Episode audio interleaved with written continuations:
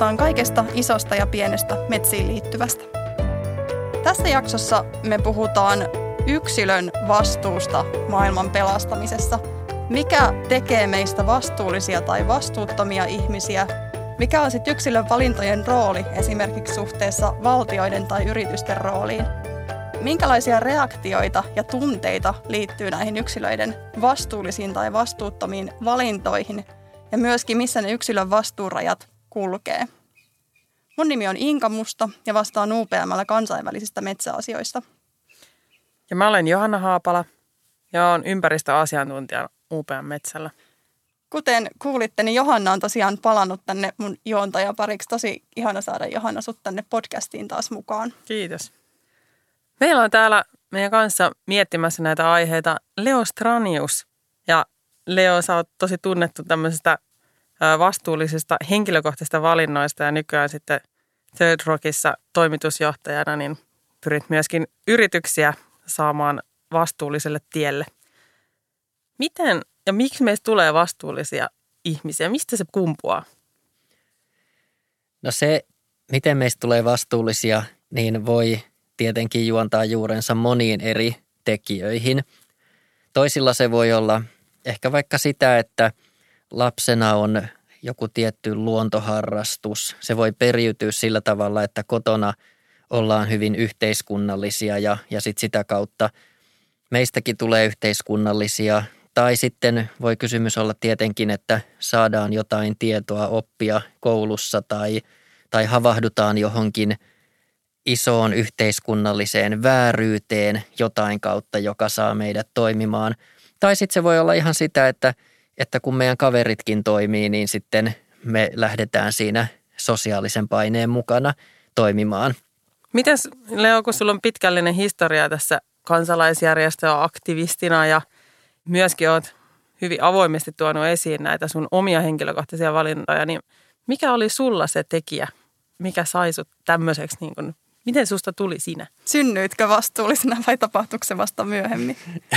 Joo, mulla on ehkä tämä havahtuminen tapahtunut jollain tavalla myöhemmin. Että mulla ei ollut lapsena oikeastaan semmoista selkeää luonto- tai lintuharrastusta tai en kokenut mitään, että joku koti metsä olisi vaikka kaadettu ja sitten siihen olisin havahtunut jollain tavalla.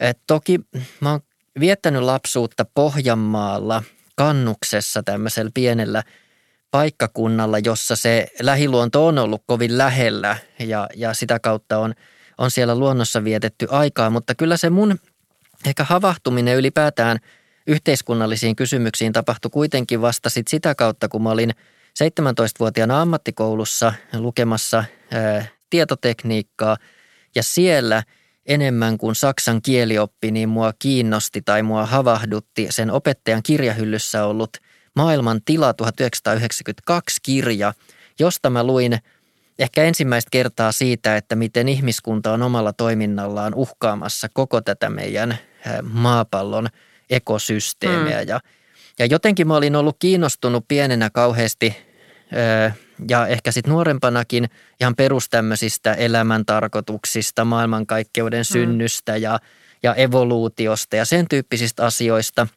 Ja oli aika helppo ymmärtää, että kun elämä maailmankaikkeudessa on niin kovin harvinaista, niin sen jatkuminen on jotenkin se meidän kaikkein tärkein arvo ja päämäärä, semmoinen niin luonnon itseisarvo.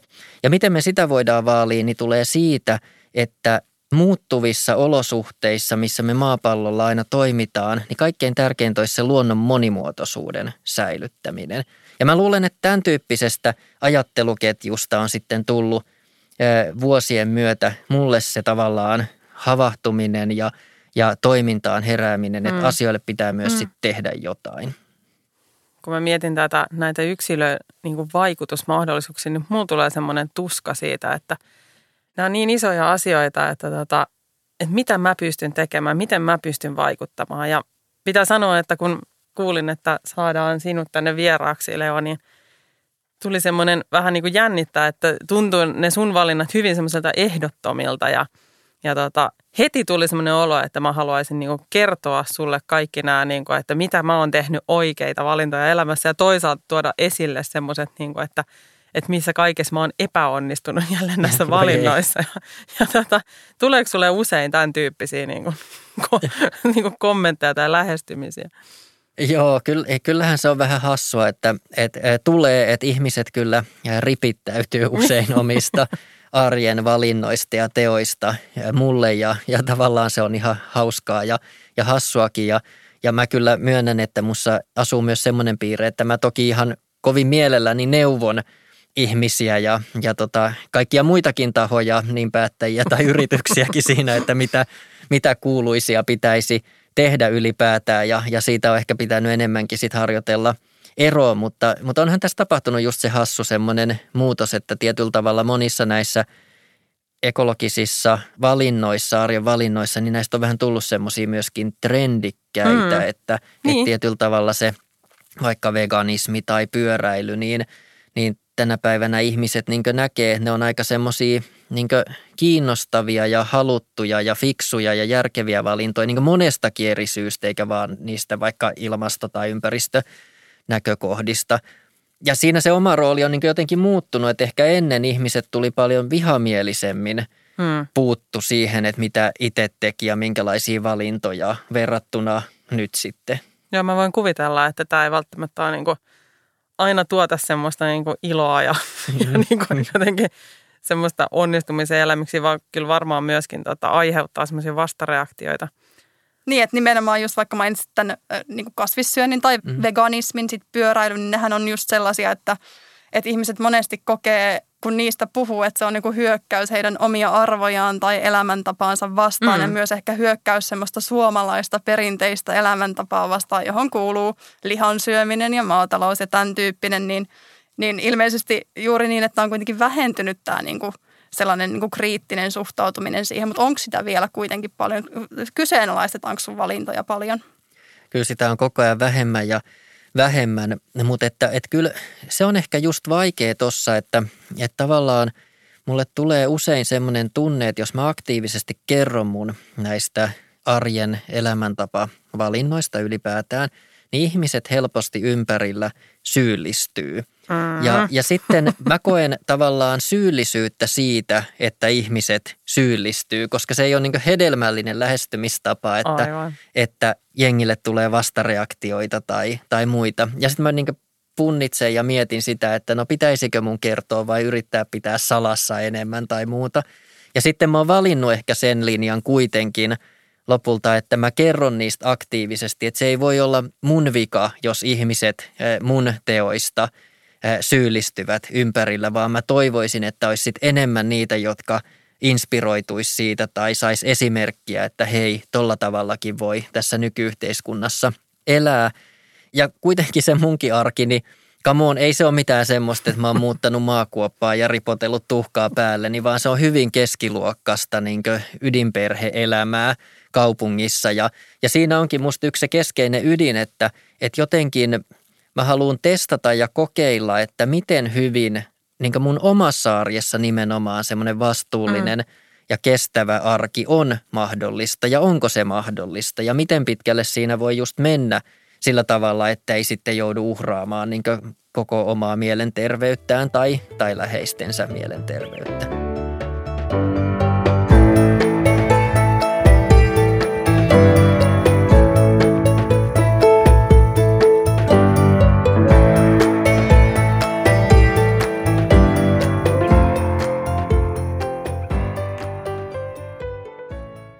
Sillä nyt väliä sillä yksilön niin tämmöisillä vaikutuksilla, että kun se tuntuu välillä niin pienet, että jos mä nyt otan sen, sen luomuoliivipurkin, niin onko sillä nyt sitten, että ei sillä nyt ihan maailmaa pelasteta?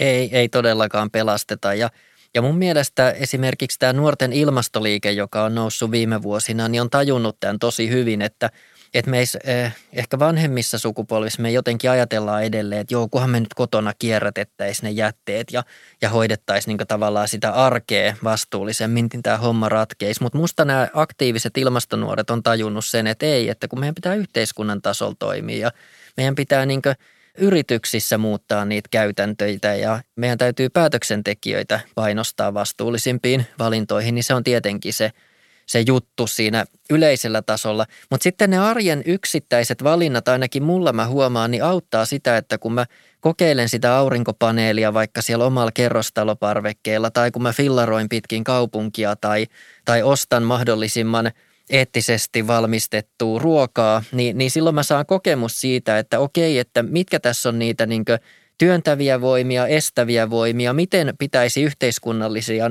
asioiden muuttua ylipäätään, jotta tästä tulisi helpompaa ja mahdollista yhä useammalle. Että, että musta se on myös semmoista niin testaamista ja, ja tavallaan koelaboratoriossa toimimista.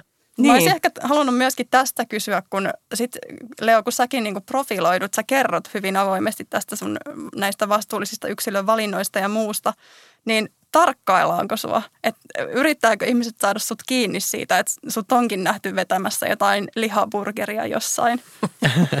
Mä luulen, että se olisi kovin houkuttelevaa, mutta lällällään epä se ei onnistu siinä koskaan tietenkään, tietenkään, että siitä vaan tarkkailemaan. Mutta ehkä se kaikkein kuitenkin isoin ja merkittävin tarkkailija on, on minä itse.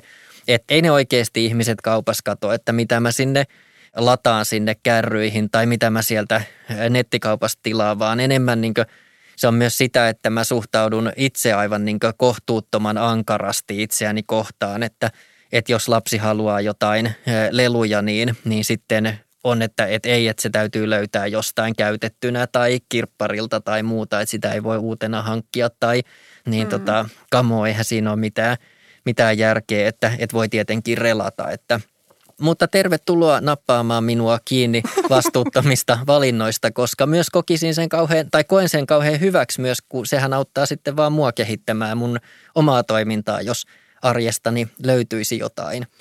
Joo, toi, toi on tietysti upea ajatus toi, että, on niin jatkuvan parantamisen niin ajattelua, mutta, mutta minusta on jotenkin niin surullista, että meillä on nimenomaan semmoinen niin ehdottomuus mm. tässä tämmöisissä varsinkin vastuullisuuteen liittyvissä asioissa, että – että niin kuin oot varmaan Inka huomannut, että tuota, tuolla ainakin sosiaalisessa mediassa on tämmöisiä, että, että joku henkilö on saatu kiinni käytävästä lehmänmaitoa tai jotain muuta ja yhtä älyktöntä, niin, niin mistä se niin kuin kumpuaa? Mistä niin. se tulee se, että ihmisten pitää jollain tavalla niin kuin pyrkiä joko olemaan niin kuin täydellisiä tai sitten ei niin kuin, he ei ole uskottavia? Niin ainakin se syyllistäminen voi varmaan tulla siitä, että niin kuin tai nimenomaan se, että kokee niin kuin syyllisyyttä siitä omasta, ehkä ei niin kestävästä elämäntavasta ja sitten haluaa osoittaa, että sinäkään et pystynyt olemaan pyhimys, vaikka olet sellaisena yrittänyt esiintyä. Että onko se joku semmoinen niin kuin alaspainamisen mm. tarve mm. tavallaan sitten. Ja kyllä mä nyt voin kuvitella, Leo, että kyllä siis varmasti se provosoi ihmisiä joskus, kun kertoo siitä ja sitten tulee semmoinen niin kuin – mä oon nähnyt somessa, suakin on joskus piikitelty jostain asioista ja vähän niin kuin, no oot, ootko nyt ihan tosissaan ja muuta, mutta sitten vaan täytyisi varmaan pystyä nousemaan sen yläpuolelle. Niin ja sitten sit tietyllä tavalla, niin kuin, kun kuitenkin lähtökohta on se, että jokainen vastuullinen ratkaisu tai valinta on, on hyvä asia. Mm. Että se, että jos henkilö vaikka nyt sitten syökin kerran lihaa, niin, niin ihan sama. Hän on jättänyt niin monta Kyllä, liha-annosta syömättä. Että, että tämmöisiä niin kuin se ymmärrys siitä, että joka ikinen ihminen pystyisi niin kuin omilla niin kuin valinnoillaan vähentää. Ei tarvitse niin kuin lähteä vegaaniksi, vaan mm. että tehdään jonkinlaisia valintoja. Mutta tarvittaisiko me nimenomaan sitä armoa ehkä niin. lisää, lisää tähän keskusteluun, että ei niin kuin annettaisikaan sitä viestiä, että sä et enää ikinä, sä et saa nauttia sitä pihviä ja sä et koskaan enää lennä. Vai pitäisikö niin kuin enemmänkin mennä just semmoiseen, että kunhan nyt vaikka pidät viikossa yhden lihapäivän, niin se on hyvä alku. Mitä mieltä sä Leo oot? Joo, kyllähän siinä niin armoa tarvittaisiin ylipäätään ihan hirveän paljon enemmän tässä keskustelussa. Ja on aivan ilmeistä siis tietenkin, että, että vaikka nyt sen syömisen kannalta, että ei ole niin väliä, mitä nyt sattuu syömään joulun ja uuden vuoden välissä. Olennaista on se, mitä syö uuden vuoden ja joulun välissä, se mitä tekee pitkäjänteisesti ja säännönmukaisesti ja, ja niin edelleen. Et se on se yksi ja, ja sitten kun me ollaan inhimillisiä, niin, niin tietenkin me halutaan – nähdä, että muut epäonnistuu, koska se kohottaa tietysti sitä meidän omaa itsetuntoa sillä tavalla, että me ollaan muita parempia. Meitä kiinnostaa lukea iltapäivälehdistä tai niiden kansista muiden niin skandaaleja, koska se nostaa meitä jotenkin itseämme paremmaksi ja sitten me voidaan päivitellä siellä siellä niin kotona tai työpaikalla, että kuvittelee, että toikin on noin, noin tehnyt. Ja se on kauhean niin inhottava ylipäätään tämmöinen maailmankuva, että miksei voisi iloita enemmän siitä, että jotkut toimii hienosti ja vastuullisesti ja nostaa, nostaa niitä myönteisiä asioita. Mitä mieltä te olette, että kuka saa käydä tätä vastuullisuuskeskustelua? Onko mä esimerkiksi kolmen lapsen äitinä niin jotenkin niin kun menettänyt oikeuden keskustella näistä asioista? Kenelle nämä kuuluu? Niin kyllähän nämä kuuluu kaikille tietenkin ja ilman muuta saa käydä sitä. Ja, ja tavallaan jos miettii, että mitä enemmän on tehnyt ekosyntiä elämässään, niin ehkä sitä enemmän olisi syytä just käydä sitä keskustelua ja, ja olla se keskustelija, että, että en mäkään ole aina elänyt vastuullisesti ja, ja niin ilmastoystävällisesti. Että tavallaan meillä on jotenkin semmoinen hassu tietysti ajatus, että juurikin itse täytyy olla lähes täydellinen ennen kuin voi, voi muille puhua, kun tietysti – kannattaisi puhua muille jo siinä vaiheessa, kun on ehkä niin sitä muutosta tekemässä tai pohtimassa edes ylipäätään. Mm. Toi on ihan totta, että jos lähdettäisiin siitä, että vain ne synnittömät sais puhua näistä asioista, sitten varmaan kukaan meistä ei pystyisi mm. puhumaan näistä. Paitsi Mut, minä tietysti. Paitsi sinä, mutta on niin kuin jännä mun mielestä, kun miettii, mitä termejä me tässäkin keskustelussa niin. käytetään, niin me puhutaan oikeasti armosta ja synnistä. Tässä on niin paljon tätä niinku- tematiikkaa. Niin, että ollaanko me niin kuin oikeasti tämmöisessä uskontoa lähentelevässä asiassa jo. Mm. Kyllähän nämä vastuullisuusasiat varmaan tietyllä tavalla onkin niin kuin semmoisia – että sun pitää uskoa siihen, koska sä et pysty kaikkea näkemään. Sä et pysty sitä niin kuin todistamaan käsin, mutta tieteen avulla toki, että, että niin kuin esimerkiksi nyt ilmastonmuutos, niin on vieläkin näitä ihmisiä, jotka sanoo, että he ei usko ilmastonmuutokseen ja vaikka olisi mitkä tieteelliset todisteet olemassa. Että kyllähän tässä on semmoista niin kuin ja vähän niin kuin tätä anekauppaa, että, että miten sovitat syntisi. Että mm. onko sitten, jos, jos niin kuin sitten sen tikkari nostaa lapselle, niin pitääkö sitten kuinka paljon laittaa rahaa sitten luonnonsuojeluun tai mit, mikä se on niin kuin se vaihtokurssi tässä. Näin. Kyllä. Liittyykö tähän teemaan myös sellaista niin kuin mä en tykkää itse asiassa tästä termistä kuin moraaliposeeraus tai muu. Että mä mietin vaan analogiaa niin kuin yrityksiin, että yritykset kun ne haluaa olla vastuullisia, niin niidenhän pitäisi tehdä periaatteessa tämmöistä niin kuin olennaisuusarviointia ja pohtia, että mitkä asiat oikeasti on sellaisia niin kuin vaikuttavia. Että yksi esimerkki, mikä tuossa joskus aikaisemmin tuli, oli se, että se ei riitä, että sä laitat pääkonttorille aurinkopaneelit kattoon, jos sulla on sitten semmoisia saastuttavia tuotantolaitoksia tuolla ympäri maata – niin onko tässä yksilön tekemissä, voiko ajatella myöskin näin, että pitäisi tehdä joku olennaisuusarviointi? Joo, kyllä kannattaa ehdottomasti musta tehdä ja, ja silloin niin siitä yksilön näkökulmasta se on kauhean ilmeistä nykyymmärryksen valossa, että ne tulee sieltä asumisesta, liikkumisesta ja ruokavaliosta ne, ne tavallaan olennaisimmat tekijät, jos mietitään ilmasto- tai ympäristövaikutuksia. Ja sitten on tietysti niin kompleksisimpia kysymyksiä, kun otetaan mukaan ihmisoikeudet tai, tai jotkut muut tärkeät kysymykset, mutta ehdottomasti pitäisi, että, että me helposti ajaudutaan semmoiseen tilanteeseen, jossa sitten joo, kyllä sammutetaan niitä valoja tai otetaan ö, älylaitteen laturi pois seinästä, niin kuin, joka sitten vaikka se olisi siinä vuosikaudet siinä seinässä, niin ei kauhean monen kilometrin fossiiliautoilua vastaa ja, ja sitten kuitenkin lähdetään lomalennolle ja niin edelleen. Että, että totta kai meillä on tämmöisiä – voisiko sanoa niin ajattelun harhoja jatkuvasti myös yksilötasolla siinä, että mitä, mitä kannattaa tehdä. Siinä, missä niitä on juurikin myöskin yrityksillä, mutta ehkä yrityksissä useimmiten vähän niin systemaattisemmin lähestytään tätä mm. asiaa ja – ja halutaan aidosti kartottaa niitä oman toiminnan vaikutuksia. Sitten se on eri asia, että pystytäänkö siinä niin liiketoimintaympäristössä tekemään niitä muutoksia yhtä helposti, nopeasti ja ketterästi kuin mitä ehkä yksilöt pystyy tekemään, vaikka ei sielläkään pysty tietysti, että jos sä oot lukinut itse tiettyyn niin asuinympäristöön, tiettyyn elämäntapaan, niin totta kai se muutos on hankalampi sitten kuin jollekin muulle. Toisaalta on myöskin niin, että sanoit, että yksilöt voi tehdä valintoja aika ketterästi, mutta voiko kaikki tehdä? Et me ollaan aika etuoikeutettuja ihmisiä puhumassa näistä asioista, että ollaan, me käydään töissä ja ollaan hyvinvoivia ihmisiä. Meillä on niin oikeasti aikaa ja energiaa ja mahdollisuuksia pohtia näitä valintoja, mutta onko kaikilla, jos on sairautta tai työttömyyttä tai jotain niin, kuin niin sanotusti isompia ongelmia elämässä? Joo, ja varsinkin globaalista näkökulmasta katsottuna, niin, niin tietenkään niin tämä on tämmöistä etuoikeutettujen pohdintaa. Mutta sitten ehkä siinä on myös se, että, että silloin kun suurin osa vaikka niistä omista päästöistä syntyy elojäämisestä, niin ne päästöt on niin kauhean pienet, jos sä elät vaikka dollarilla tai parilla päivässä. Että, että sitten meidän tapauksessa, kun ne päästöt syntyy usein siitä niin ylellisyydestä, niin, mm. niin on ihan erilainen tilanne ja on syytäkin keskustella tietenkin silloin tuosta aiheesta. Mutta, mutta joo, myöskin niin ihan tämmöisessä länsimaisessa suomalaisessakin niin kontekstissa, niin me ollaan hirveän erilaisissa lähtötilanteissa tämän suhteen. Ja, ja silloin ne keinot täytyy tietenkin sopeuttaa siihen.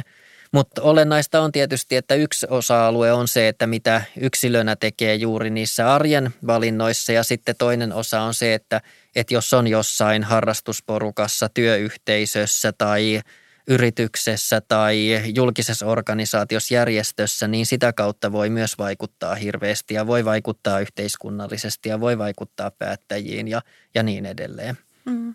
Vielä tästä yksilön vastuusta, kun puhutaan, niin millainen tunne, Inka, sulle tulee silloin, kun huomaat, että joku ei kannakaan sitä vastuuta?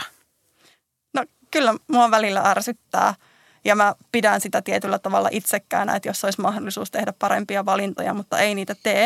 Että totta kai sitä niin kuin yrittää ymmärtää ja miettiä, että no eikö toi ihminen nyt vaan tiedä tai mistä se tulee. Mutta kyllä mulla on niin kuin väistämättä aina tulee joku semmoinen vähän semmoinen itsekkyyden ajatus, minkä mä liitän siihen. Leo, pystytkö sä nousemaan sen yläpuolelle vai minkälaisia tunteita se sussa herättää?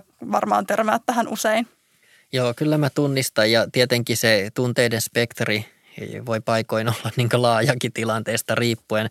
Ehkä useimmiten on kuitenkin sitten semmoinen ajatus, että voi ei, että miten se nyt noin höpsösti ja eikö se nyt tiedä sitten ja, niin. ja eikö se nyt ymmärrä omaa parastaan, kun se kuitenkin ei olisi vaan yhteisen hyvän niin kuin, kannalta edullista, vaan hänen itsensä näkökulmasta. Että tulee vähän ehkä jopa semmoinen – sääli, voisiko sanoa. Ja, ja semmoinen, että voisinkohan mä nyt sitten jotenkin auttaa tässä näin.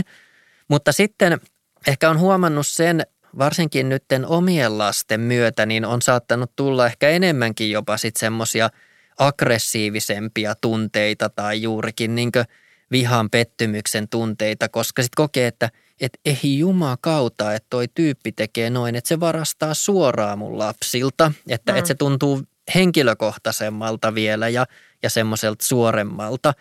Mutta kyllä mä oon aika paljon niistä päässyt yli, että, että se kyllä vahvasti on se, että, että mä vaadin itseltäni kyllä tosi paljon, mutta että, että muut sitten toimii miten näkevät parhaakseen. Mm, toi oli hyvä pointti Leo just toi, että mulla jotenkin aikaisemmin niin on myös tullut semmoinen olo, että kun ihmiset lähtee tonne jonnekin kaukomaille matkustelemaan, niin se ei ole ollut niin kuin multa pois millään tavalla. Et mä oon ajatellut, että go for it, koska se ei taas ole ehkä mulle niin semmoinen, mitä kaipaan. Mutta toi on, toi on just toi, että lapset tuo siihen heti tämmöisen niin kuin uuden ulottuvuuden, että keneltä se sitten oikeasti on poissa. Mm-hmm. Joo, ja sitten tähän voi liittyä sellaisia niin analogiaa nyt tähän korona-aikaan just, että tulee sellainen olo, että, että miksi noin muut saa vapaa matkustaa, kun minä tässä mm-hmm. niin kuin pingotan. Mutta sitten ehkä pitäisi päästä just siihen ajatteluun, että mä en niinkään luovu, vaan saan tilalle mm-hmm. paljon. Ja ne mun lapset saa, tai vaikka ne olisi minun lapsia, mutta, mutta ne tulevat sukupolvet ylipäätään. Mm.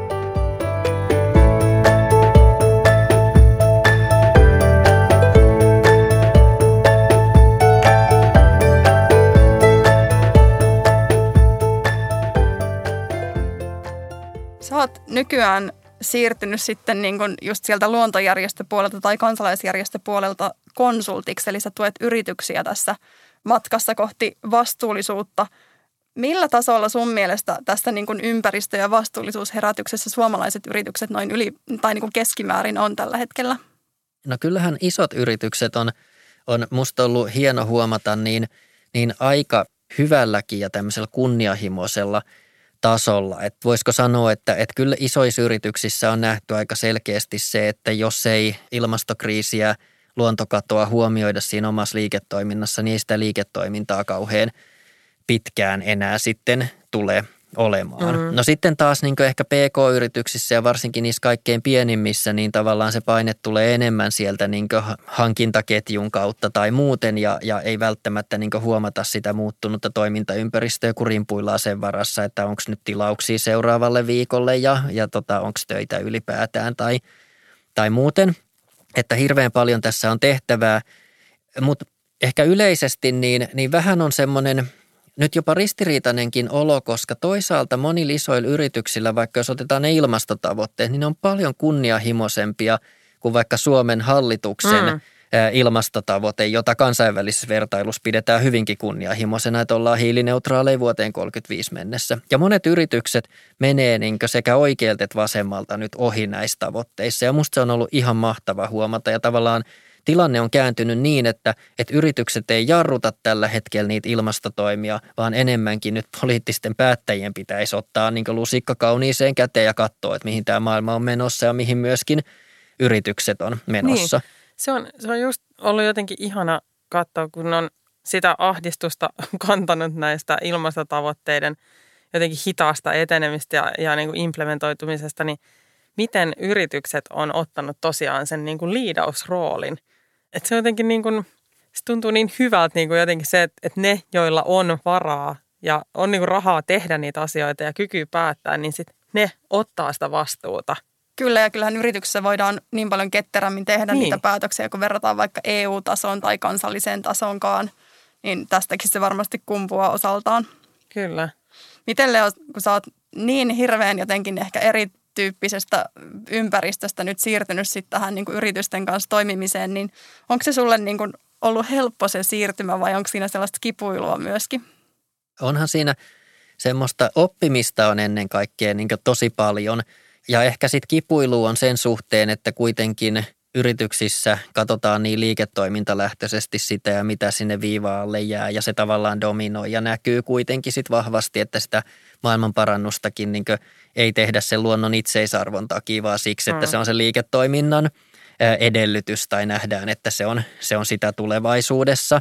Ja, ja sitten itsellä se lähtökohta on kuitenkin nimenomaan se luonnon itseisarvosta ponnistama mm. ja, ja se on niin usein siellä justiinsa, vaikka sitten kansalaisjärjestökentälläkin, että, että sitä vaikuttamistyötä tehdään niin vähän toisenlaisesta niin arvopohjasta käsin kuitenkin – mutta sitten niin yrityksissäkin on, on ihmisiä ja, ja niiden arvot tässä muuttuu koko ajan ja, ja musta on mahtavaa ollut nähdä vaikka, että, että monien yritysjohtajien, niin niiden lapset on semmoisessa sopivassa Z-sukupolvi iässä ja kotoa tulee aika kovaa painetta ja, ja samaan aikaan kun sijoittajiltakin tulee aika kovaa painetta tai omilta työntekijöiltä tai muilta, niin, niin, niin se arvopohjakin myös muuttuu.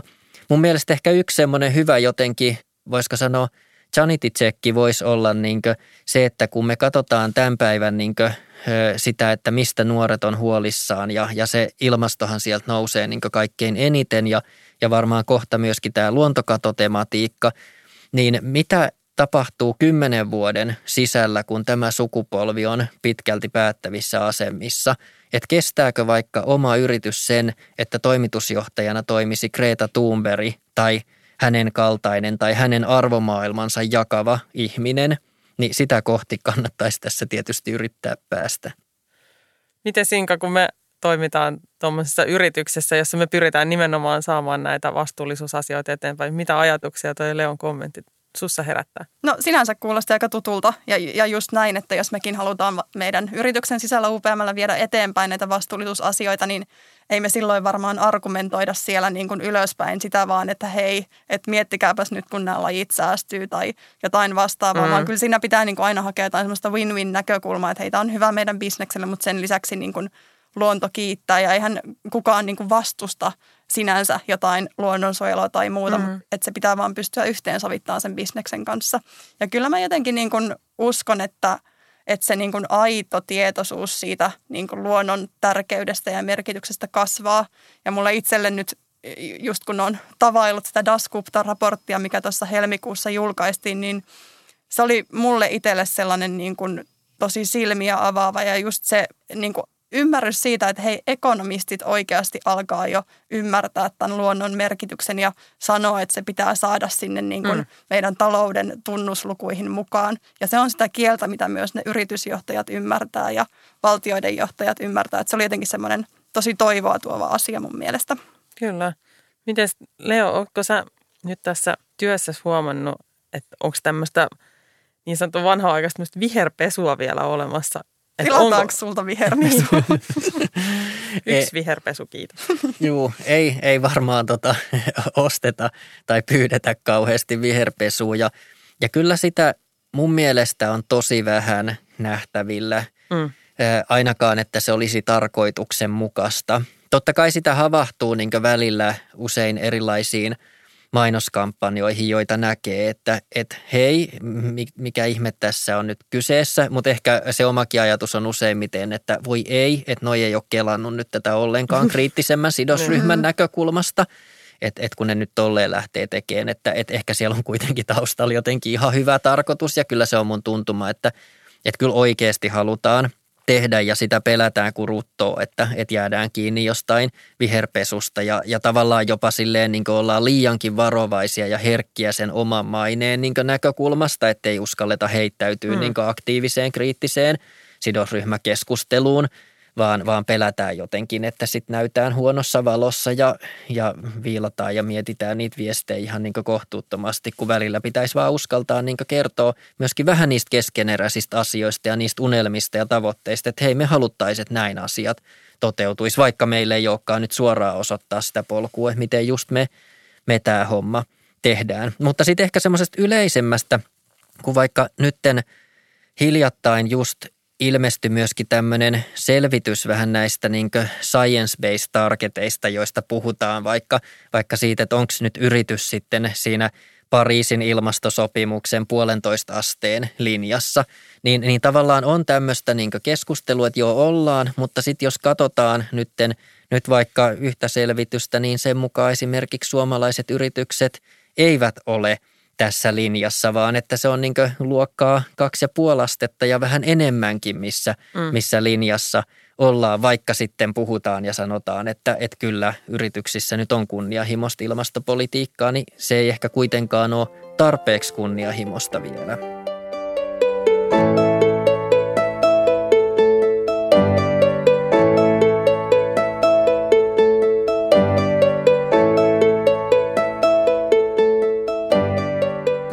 Mennään meidän podcastit aina perinteisesti päättävän osion, eli viikon lajiin. Ja Leo, sä saat esitellä, minkä lajin sä oot valinnut? No mä oon kyllä valinnut pyöräilyn. Et se on semmoinen hyvä tapa liikkua ja urheilla varsinkin näin koronapandemia-aikaa. Ja kaiken lisäksi se on tosi ilmastoystävällistä ja terveellistä ja, ja jotenkin se lisää tämmöistä omaa hyvinvointia. Että mun suosikkilaji on kyllä tällä hetkellä pyöräily. Erittäin hyvä. Tätä ei ole aikaisemmin meillä tullut vastaan tässä podissa. Se on laji ja sitä voi tehdä myös metsässä. Että hyväksytään ehdottomasti. Leo, suur kiitos sulle, että pääsit meidän vieraaksi. oli todella antoisa keskustelu. Oli sellainen, että mitä olisi voinut jatkaa tässä vaikka koko päivän, mutta tällä kertaa päätetään tähän, mutta jatketaan sitten muilla foorumeilla tästä eteenpäin. Kiitos Leo. Kiitos teille paljon. Kiitos. Tämä oli UPA Metsäpodcast. Kiitos kun kuuntelit. Nämä podcastit löytyy kaikilta yleisimmiltä podcast-alustoilta. thank you